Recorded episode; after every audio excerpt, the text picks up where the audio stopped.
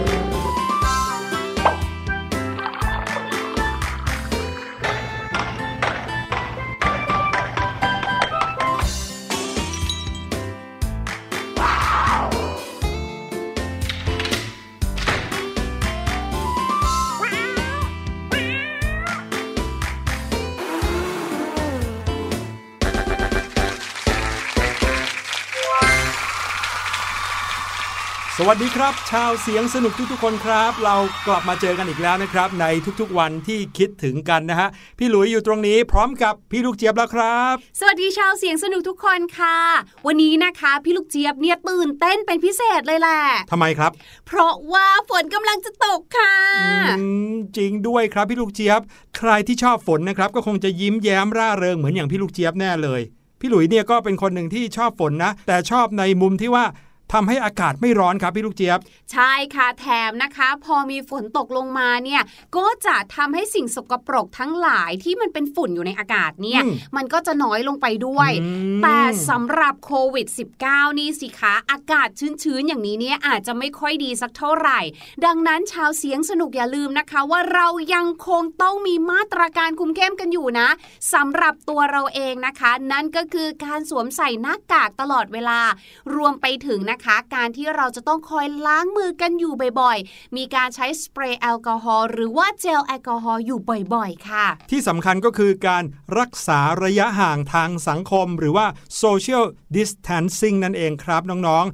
ๆ เราทำกันมาเนี่ยเป็นปีแล้วนะเรียกได้ว่า 1 ปีเต็มแล้วนะครับ ที่เราอยู่กับบรรยากาศที่เปลี่ยนแปลงไป นั่นก็คือการระบาดของเชื้อไวรัสโควิด -19 จนแทบจะบอกว่า new normal เนี่ยไม่ใช่ new normal แล้วนะครับ เพราะว่าเป็นเรื่องที่เราจะต้องทำกันอยู่เป็นประจำทุกๆวันจนเคยชินแล้วและตอนนี้นะคะ เราเนี่ยก็มีเรื่องราวเนื้อหาต่างๆนะคะ ที่เรียกว่านิวอยู่ตลอดเวลาเลย รวมไปถึงค่ะเสียงใหม่ๆ ที่นำมาฝากชาวเสียงสนุกกันด้วยล่ะค่ะ ในช่วงของเสียงปริศนาค่ะ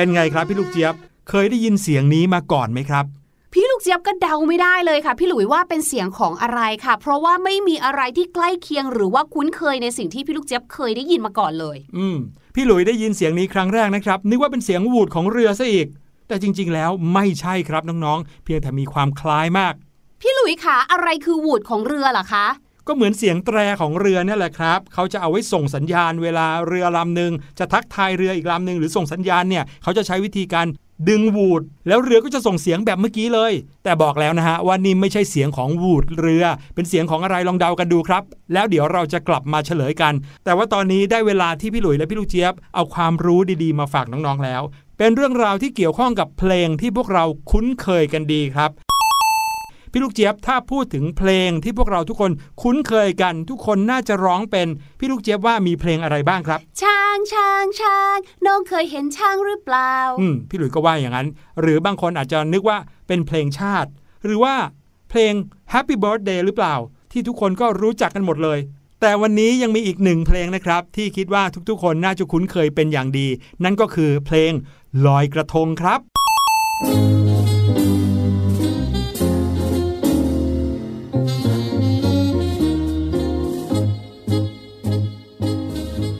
เพลงลอยกระทงหรือว่ารำวงลอยกระทงเนี่ยนะครับ เป็นเพลงที่ถ้าร้องออกมาก็คงจะไม่มีใครไม่รู้จักนะพี่หลุยว่าจันเพนเอ้ย วันเพนเดือนสิบสองน้ำขนองเต็มตลิ่งถูกไหมพี่ลูกคะเจี๊ยบ พี่ลูกเจี๊ยบเนี่ย พี่หลุยส์กำลังจะบอกว่าทุกคนรู้จักเพลงนี้เนี่ยร้องผิดแทบจะทุกท่อนเลยเอาเหรอ วันเพ็ญเดือน 12 น้ำก็นองเต็มตะลิงอ๋อเหรอ น้ำขนองไม่ได้เหรอคะ จะคึกขนองอะไรขนาดนั้นล่ะครับ เพลงนี้เราร้องกันทุกๆ ปีครับ แถมเชื่อไหมว่าเพลงนี้มีเนื้อเพลงเป็นภาษาอังกฤษด้วยนะ เอาเหรอ หลายๆ โรงเรียนสอนเพลงนี้เป็นเนื้อเพลงภาษาอังกฤษด้วย แต่ว่าพี่หลุยสงสัยครับ น้องๆ สงสัยเหมือนกันหรือเปล่าว่า ใครคือคนที่แต่งเพลงลอยกระทงให้พวกเราร้องกันทุกวันนี้ อืม นั่นน่ะสิคะพี่หลุยกับพี่ลูกเจี๊ยบก็เลยไปค้นคว้ามาครับ แล้วก็พบว่าคนที่แต่งเพลงลอยกระทง หรือว่ารำวงลอยกระทงเนี่ยนะครับ ไม่ได้แต่งแค่เพลงนี้เพลงเดียวเท่านั้นครับมีผลงานเพลงอีกมากมาย จนเรียกได้ว่าเป็นครูเพลงนะครับและเป็นครูเพลงก็ยังไม่พอครับพี่ลูกเจี๊ยบ บุคคลท่านนี้เป็นถึงบุคคลสำคัญของโลกเลยครับอู้หูอืมซึ่งหน่วยงานที่ยกย่องให้ท่านผู้นี้เป็นบุคคลสำคัญของโลกนะครับ ก็คือองค์การยูเนสโกนั่นเองนะครับ และบุคคลท่านนี้ก็คือ ครูเอื้อสุนทรสนานครับ เดี๋ยวเราจะมารู้จักกับประวัติของครูเอื้อกันครับ ครูเอื้อนะคะเป็นหนึ่งในผู้บุกเบิกวงการเพลงไทยสากลเลยล่ะค่ะ ฟังตรงนี้แล้วหลาย ๆ คนอาจจะงงว่า เอ๊ะ สรุปจะไทยหรือจะสากล และเมื่อเอามารวมกันเป็นไทยสากล แล้วมันคืออะไร พี่หลุยพอจะรู้ไหมคะ ถ้าเราพูดถึงเพลงไทยนะครับ เราอาจจะแบ่งได้เป็น 2 ประเภทใหญ่ ๆ ครับพี่ลูกเจี๊ยบก็คือเพลงไทยเดิม แล้วก็เพลงไทยสากล พี่หลุยอธิบายเฉพาะเพลงไทยสากลแล้วกันนะครับ มันก็คือเพลงไทยที่มีการใช้สเกลหรือว่าทำนองดนตรีแบบสากลครับ อ๋อ เข้าใจแล้วล่ะค่ะ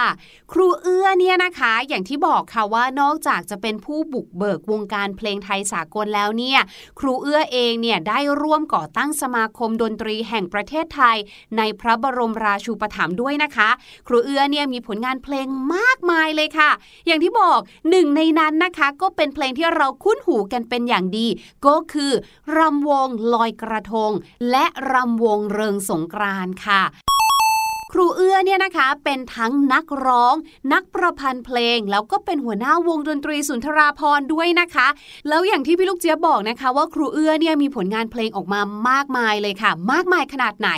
คาดว่าน่าจะมีมากกว่า 2,000 เพลงเลยนะคะ ไม่แน่ใจว่าคุณพ่อคุณแม่รวมไปถึงคุณปู่คุณย่าคุณตาคุณยาย ที่กำลังฟังรายการเสียงสนุกตอนนี้เนี่ยจะพอจำกันได้อยู่บ้างหรือเปล่า ยกตัวอย่างเช่นค่ะ นางฟ้าจำแรง แล้วก็อย่างที่บอกรำวงเริงสงกรานและรำวงลอยกระทงนั่นเองค่ะ โดยครูเอื้อเนี่ยนะคะก็ได้รับพระราชทาน เครื่องราชอิสริยาภรณ์ตติยะจุลจอมเกล้าวิเศษด้วย ในปีพุทธศักราช 2518 ค่ะ ต่อมานะคะในปี 2550 กระทรวงวัฒนธรรมเนี่ยก็ได้ทำเรื่องเสนอต่อองค์การยูเนสโก ในวาระครบรอบ 100 ปีชาตการค่ะ เพื่อให้ครูเอื้อเนี่ยได้เป็นบุคคลดีเด่นของโลก นอกจากนั้นนะคะ ครูเอื้อยังได้รับยกย่องเป็นบุคคลสำคัญของโลก ในสาขาวัฒนธรรมดนตรีไทยสากล ในปีพุทธศักราช 2552 ด้วยค่ะ ย้อนเวลาไปนะครับถึงวันที่ 21 มกราคม ปีพุทธศักราช 2453 ครับ มาถึงวันนี้ก็ 111 ปี 111 พอดีเลยครับ ครูเอื้อเกิดในวันนั้นครับ ที่ตำบลโรงหีบอำเภออัมพวา จังหวัดสมุทรสงคราม สมัยวัยเด็กของครูเอื้อนะครับ ศึกษาที่โรงเรียนวัดใหม่ราชบูรณะ จังหวัดสมุทรสงครามนี่เองครับ และในปีพุทธศักราช 2460 ตอนที่ครูเอื้ออายุได้ 7 ขวบครับ คุณพ่อของครูเอื้อก็ได้พาเข้ามาในกรุงเทพมหานคร ตอนนั้นนะครับ พากันมาพักอาศัยอยู่กับบุคคลสำคัญอีกท่านหนึ่งชื่อว่าหมื่นไพเราะพจมานครับ ซึ่งท่านเป็นพี่ชายของคุณพ่อของครูเอื้อ และรับราชการเป็นคนภาคโขนอยู่ในกรมมหรสพนะครับต่อมาเด็กชายเอื้อก็ได้เข้าศึกษาต่อที่โรงเรียนวัดระฆังโคสิตาราม จนจบชั้นประถมศึกษาครับ ซึ่งก็เป็นระยะเวลาเดียวกันกับที่พระบาทสมเด็จพระมงกุฎเกล้าเจ้าอยู่หัว รัชกาลที่ 6 นะครับทรงตั้งโรงเรียนพรานหลวงขึ้นที่สวนมิสกวันที่พระองค์จัดตั้งขึ้นนั้นก็เพื่อที่จะสอนวิชาสามัญตามปกติภาคเช้าครับ แล้วก็วิชาดนตรีทุกประเภทในภาคบ่าย และแน่นอนครับ ครูเอื้อก็เลือกเรียนดนตรีฝรั่งตามความถนัดกับครูผู้ฝึกสอนตอนนั้นนะครับ ก็คือ ครูฉลกเนตรสุด แล้วก็อาจารย์ใหญ่ของโรงเรียนดนตรีตอนนั้นคือ อาจารย์พระเจนดุริยางค์เลยครับอืมพอหลังจากนั้นนะครับ ครูเอื้อก็จบชั้นมัธยมศึกษาปีที่ 1 ในปีพุทธศักราช 2465 ครับ จบมา 99 ปีแล้วครับครูโอ้โหเอื้อพระเจนดุริยางค์ท่านก็เห็นว่า ครูเอื้อนั้นมีความสามารถพิเศษทางด้านดนตรีที่หาตัวจับยากครับ ก็เลยให้ครูเอื้อนั้นหัดเล่นไวโอลิน แล้วก็แซกโซโฟน โอ้ โห พี่ลูกเจี๊ยบรู้จักไหมแซกโซโฟน รู้จักค่ะ พี่ลูกเจี๊ยบจำได้ว่าเวลาที่ฟังดนตรีแจ๊สอืมก็จะมีเจ้าอุปกรณ์หรือว่าเครื่องดนตรีอันเนี้ยแหละอยู่เป็นหลักเลย ใช่ครับครูเอื้อก็เล่นแซกโซโฟนเก่งมากเลยนะครับ ตอนนั้นนะครับ ครูเอื้ออายุได้ 12 ขวบครับ พระเจนดุริยางค์ส่งเสริมให้ครูเอื้อนั้นเข้ารับราชการประจำเลย ตั้งแต่อายุยังไม่ 15 ปีเลยนะครับ อายุเท่าๆกับน้องๆชาวเสียงสนุกเนี่ยรับราชการแล้ว โดยสังกัดกองเครื่องสายฝรั่งหลวงในกรมมหรสพกระทรวงวัง โดยตอนนั้นนะครับครูเอื้อรับพระราชทานยศเป็นเด็กชาครับพี่ลูกเจี๊ยบสงสัยไหมเด็กชาคืออะไร คือเด็กเก็บชาด้วยเหรอคะ เด็กชาเนี่ยหรือว่าตอนนั้นนะครับนิยมเรียกกันอย่างคล้องจองว่า มหาดเล็กเด็กชานะครับเป็นคำเรียกคนที่ทำงานรับใช้เจ้านายในรั้วในวัง มหาดเล็กแล้วก็เด็กชาเนี่ยไม่ใช่ตำแหน่งเดียวกันนะครับ เป็นคนละตำแหน่งกันเรียกแยกจากกัน แต่ว่าเขาทำงานอยู่ในกองเดียวกัน ก็คือ รับใช้พระมหากษัตริย์ แล้วก็เจ้านายในพระราชวังครับ เมื่อครูเอื้อรับราชการเป็นเด็กชา มีความชำนาญมากขึ้นครับ ก็เลยได้เลื่อนชั้นขึ้นไปเล่นวงใหญ่ในปีพุทธศักราช 2469 และต่อมาก็ได้รับพระราชทานยศเพิ่มเติมเป็นพันเด็กชาตรี และพันเด็กชาโทในปีถัดไปครับ แม่ชื่อตำแหน่งในสมัยร้อยปีที่แล้วเนี่ยไม่เคยได้ยินมาก่อนเลยนะพี่ลูกเจี๊ยบ และในปีพุทธศักราช 2475 ค่ะ ครูเอื้อเนี่ยก็ได้โอนไปรับราชการสังกัดกรมศิลปากร ในสังกัดกองมหรสพค่ะ นอกจากรับราชการในกรมศิลปากรแล้วเนี่ย ครูเอื้อก็ยังมีโอกาสได้ร่วมงานกับคณะละครร้องที่มีชื่อเสียงมาก ๆ เลยในยุคนั้นค่ะ จนกระทั่งครูเอื้ออายุได้ 26 ปีค่ะ ก็ได้มีโอกาสเล่นดนตรี ไม่ใช่ดนตรีธรรมดานะคะ เพราะว่าเป็นดนตรีประกอบภาพยนตร์เสียงในฟิล์มค่ะ ตอนนั้นเนี่ยชื่อเรื่องคือฐานไฟเก่าค่ะ มีใครที่ฟังรายการเสียงสนุกอยู่เนี่ยพอจะนึกภาพออกทันกันบ้างหรือเปล่าเนี่ยเรื่องนี้สร้างโดยบริษัทไทยฟิล์มค่ะ นอกจากนั้นครูเอื้อเนี่ยก็ยังได้ร้องเพลงที่ชื่อว่าในฝัน แทนเสียงร้องของพระเอกอีกด้วยค่ะ ต่อมาไม่ต้องไปร้องอะไรแทนใครแล้ว เพราะว่าครูเอื้อเนี่ยได้เป็นหัวหน้าวงดนตรีฟิล์มไปเลยวงดนตรีฟิล์มก็คือวงดนตรีที่บรรเลงเพลงเพื่อใช้ประกอบภาพยนตร์เท่านั้นนะครับ ใช่แล้วค่ะ หลังจากครูเอื้อนะคะ ได้มีประสบการณ์อยู่ในแวดวงดนตรีได้ทำงานหลาย ๆ แบบมาค่ะ ครูเอื้อก็เกิดไอเดียค่ะ อุ๊ย เราตั้งวงดนตรีขึ้นมาดีกว่าค่ะ ดังนั้นค่ะ ครูเอื้อก็เลยจัดตั้งวงดนตรีขึ้นในปีถัดมา แล้วก็เรียกชื่อวงตามจุดกำเนิดเลยค่ะ นั่นก็คือไทยฟิล์ม ชื่อนี้ตามชื่อบริษัทหนังเลยนะคะ และในปีถัดมาค่ะ นายวิราชโอสถานนท์นะคะ ผู้ซึ่งเป็นอธิบดีของกรมโฆษณาการเนี่ยเห็นว่า ในเมื่อมีสถานีวิทยุของรัฐบาลแล้วเนี่ย อุ้ยเราก็ควรจะมีวงดนตรีประจำอยู่ด้วยนะ ก็เลยได้ยกวงของครูเอื้อเนี่ยแหละค่ะ มาอยู่ที่กรมโฆษณาการ แล้วก็เปลี่ยนชื่อเป็นวงดนตรีกรมประชาสัมพันธ์ค่ะ โดยมีครูเอื้อสุนทรสนานเนี่ยแหละค่ะ เป็นหัวหน้าวงในปีพุทธศักราช 2482 ค่ะ โอ้โห นับได้ว่าครูเอื้อเนี่ยคือคนดนตรีตัวจริงเลยนะ เพราะว่าเข้ามาอยู่ในวงการดนตรี ตั้งแต่อายุยังไม่ถึง 10 ขวบ อายุ 12 ก็ได้รับราชการอยู่ในวงดนตรีของในรั้วในวังแล้ว แล้วก็อยู่มาเรื่อยเลยนะครับจนถึงปี 2482ครูเอื้อนะครับเป็นหัวหน้าวงดนตรีกรมประชาสัมพันธ์อยู่จนถึงปี 2516 ครับ ตอนนั้นครูเอื้อก็ได้รับพระบรมราชโองการ โปรดเกล้าโปรดกระหม่อม แต่งตั้งให้เป็นสมาชิกคนหนึ่งในสมัชชาแห่งชาติครับ และยังได้รับพระราชทานเหรียญรูปเสมาทองคำที่มีพระปรมาพิไทยย่อพอปรจากพระหัตถ์ของพระบาทสมเด็จพระเจ้าอยู่หัว ในโอกาสครบรอบ 30 ปี วงดนตรีสุนทราพรด้วย และถัดมานะครับปี 2523 ครูเอื้อได้เดินทางพร้อมกับนายกรัฐมนตรี และก็คณะกรรมการสมาคมดนตรีแห่งประเทศไทยในพระบรมราชูปถัมภ์เพื่อเข้าเฝ้าพระบาทสมเด็จพระปรมินทรมหาภูมิพลอดุลยเดชบรมนาถบพิตรรัชกาลที่ 9 ณขณะนั้นนะครับ และในวันนั้นครูเอื้อก็ได้ขับร้องเพลงถวายเป็นครั้งสุดท้าย คือเพลงที่ชื่อว่าเพลงพรานทะเลครับ ต่อมาครูเอื้อก็สุขภาพสุดลงเป็นลำดับ ร่างกายก็เจ็บป่วยนะครับ แล้วก็ถึงวันที่ 1 เมษายน ปีพุทธศักราช 2524 ครูเอื้อสุนทรสนานก็ได้เสียชีวิตลง รวมอายุได้ 71 ปีครับ นี่คือประวัติอันยาวนานของครูดนตรีคนสำคัญของไทย และยังเป็นบุคคลสำคัญของโลกด้วยนะครับ ผลงานที่ครูเอื้อฝากไว้เนี่ยเป็นที่รู้จักแล้วก็สืบทอดมายังรุ่นลูกรุ่นหลาน อย่างที่พวกเราทุกคนรู้จักเพลงลอยกระทง เพลงรำวงเริงสงการทุกวันนี้ ก็เนื่องจากความคิดแล้วก็ความสร้างสรรค์ของครูเอื้อท่านนี้นี่เองครับถือได้ว่าเป็นอีกหนึ่งบุคคลคุณภาพของประเทศไทยเราเลยนะคะ เอาละค่ะ เดี๋ยวตอนนี้นะคะ ให้น้องๆไปพักฟังเพลงกันดีกว่าค่ะ กับเพลงที่ชื่อว่าเจ้าผีเสื้อค่ะ และเดี๋ยวหลังจากเพลงนี้นะคะ มาฟังกันค่ะว่ามีเรื่องราวภาษาอังกฤษอะไรที่น่าสนใจกันบ้างค่ะ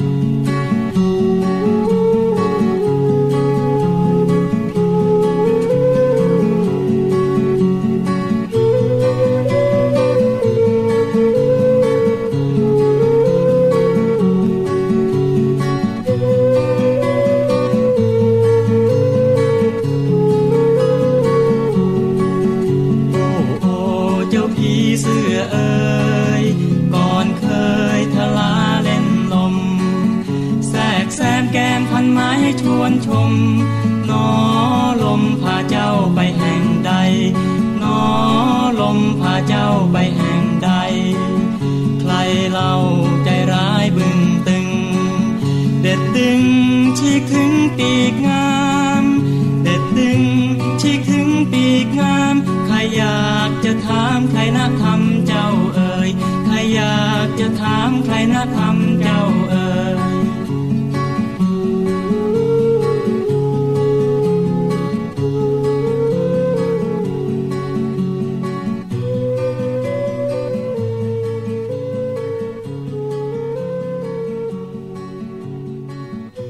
ษาอังกฤษจากเพลงนี้นะคะ พี่ลูกเจี๊ยบเคยนำมาฝากเยอะแยะมากมายเลยเนาะไม่ว่าจะเป็นเรื่องราวเกี่ยวกับเสื้อผ้า หรือเรื่องราวเกี่ยวกับผี เพราะว่าได้แรงบันดาลใจมาจากคำว่าผีเสื้อใช่ไหมคะ คราวนี้ค่ะ พอพูดถึงผีเสื้อเนี่ยนะ สิ่งที่พี่ลูกเจี๊ยบเนี่ยนึกภาพออกเป็นอย่างแรกและเตะตาเป็นอย่างแรกเลยเนี่ยก็คือ ปีกของเขาถูกต้องเนาะปีกของผีเสื้อเนี่ยเราจะรู้เลยว่ามีหลากหลายลาย แล้วก็มีหลายสีมากๆ ดังนั้นค่ะ ปีกเนี่ยจึงเป็นสิ่งที่น่าดึงดูดใจมาก พี่ลูกเจี๊ยบก็เลยได้แรงบันดาลใจค่ะว่า วันนี้พี่ลูกเจี๊ยบเนี่ยขอเอาคำศัพท์ หรือสำนวนที่เกี่ยวข้องกับปีก มาฝากน้องๆกันดีกว่าครับน้องๆอย่าเพิ่งไปนึกถึงพวก buffalo wings นะคะ โอ้ยคิดแล้วก็อัหินั้วนเลย ใช่ไหมอันนั้นเนี่ยเป็นชื่อเมนูอาหารนะคะ ไม่ได้เป็นศัพท์แสลงสำนวนแต่อย่างใดเลยอะก่อนที่จะไปเรื่องของสำนวนนะคะ มารู้จักกับคำว่าปีก ในภาษาอังกฤษกันก่อน นั่นก็คือคำว่า wing นั่นเองค่ะ W I N G wing ค่ะ ซึ่งเมื่อเราพูดถึงคำว่า wing นะคะ W I N G wing ที่แปลว่าปีกเนี่ย โดยปกติแล้วถ้าเราพูดถึงปีกเนี่ย หลายๆ คนเนี่ยก็จะเห็นภาพว่า เอ๊ะ สัตว์แต่ละตัวเนี่ย เมื่อมีปีกมักจะมีเป็นคู่วิงที่พี่ลูกเจียพูดถึงเนี่ย หมายถึงหนึ่งคู่หรือเปล่า บอกเลยนะคะว่า อันเนี้ยวิงหมายถึงข้างเดียวค่ะ ดังนั้นเนี่ยนะคะเมื่อเราพูดถึงสัตว์ใด ๆ ก็แล้วแต่ที่มีปีกสองข้าง เลขสองเนี่ยมันเป็นจำนวนที่มากกว่า 1 เป็นพหุพจน์ ดังนั้นค่ะ วิงก็เลยต้องเติม s นะคะ สะกดว่า W I N G S wings นั่นเองค่ะ ดังนั้นถ้าน้องๆ อยากจะบอกว่านกเนี่ยมันมีปีกนะ หรือผีเสื้อเนี่ยมีปีกนะ เราก็จะบอกว่า butterflies have wings นั่นเองค่ะ ถามว่าทำไม butterflies พี่ลูกเจี๊ยบต้องเติม s ด้วยล่ะ เป็นพหูพจน์ด้วยล่ะ ก็เพราะว่าผีเสื้อทุกตัวบนโลกใบนี้เนี่ยธรรมชาติของเขาเนี่ยมีปีกทุกตัว และหนึ่งตัวไม่ได้มีปีกข้างเดียวนะคะ มีถึงสองปีกเลยค่ะวิงของเราก็เลยจะต้องเติม s ด้วย นั่นหมายความว่าเมื่อเราพูดถึงวิงเฉยๆ ไม่ได้หมายถึงปีกหนึ่งคู่ แต่หมายถึงปีกแค่ข้างเดียวค่ะ คราวนี้มาที่สำนวนที่พี่ลูกเจี๊ยบนำมาฝากกันบ้างดีกว่าค่ะ นั่นก็คือ spread your wings spread your wings สังเกตนะคะว่า wing ในที่นี้มี s ด้วย เพราะว่าอะไรคะ สมมุติว่าเราเนี่ยนะคะพูดว่าให้นกโบยบิน แหมจะบินข้างเดียวก็ไม่ได้เนาะ ก็ต้องใช้ปีกทั้งสองข้างค่ะ ก็เลยต้องเติม s เข้าไปนั่นเอง คำว่า spread นะคะ แปลว่า ขยายนั่นเองค่ะ หรือว่ากางออกไป ดังนั้น spread your wings เนี่ยนะคะ ก็หมายถึงให้เราเนี่ยกางปีกออกไป สำนวนนี้จึงใช้พูดเมื่อเราต้องการที่จะให้กำลังใจใครสักคน ให้เขาเนี่ยนะคะ กล้าที่จะลงมือทำหรือว่าอยากกลัวที่จะลงมือทำอะไรบางอย่าง เหมือนกับว่ากางปีกบินออกไปเลย เหมือนเราให้กำลังใจลูกนกแบบนี้ค่ะอืมยกตัวอย่างประโยคเช่น Don't be afraid just spread your wings ก็คือ อย่ากลัวไม่ต้องกลัว ลองลงมือทำดูก่อนลุยไปเลยทำไปเลย โอ้โห ฟังพี่ลูกเจี๊ยบเล่าเรื่องของสำนวน spread your wings แล้วทำให้รู้สึกเหมือน อยากจะไปสะบัดปีกซะเดี๋ยวนี้เลยครับพี่ลูกเจี๊ยบ ขอให้น้อง ๆ ทุกคนมีกำลังใจในการอยากทำอะไรต้องลงมือทำนะครับ spread your wings เหมือนอย่างที่พี่ลูกเจี๊ยบบอกเลย แต่ว่าตอนนี้พาน้องๆ มาเฉลยเสียงปริศนากันดีกว่าครับ ไปฟังเสียงนี้กันอีกสักรอบที่บอกว่าเหมือนเสียงวูดของเรือเลย แต่จะเป็นเสียงอะไรลองฟังดูครับ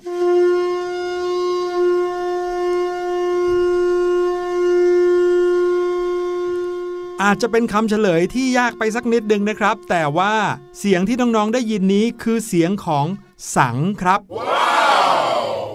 น้องๆลองนึกถึงเปลือกของหอยสังนะครับรูปร่างแบบนั้นเลยนะครับ แล้วก็สามารถที่จะเอามาใช้เป่าได้ด้วย พี่ลูกเจี๊ยบเคยเห็นนะพี่หลุย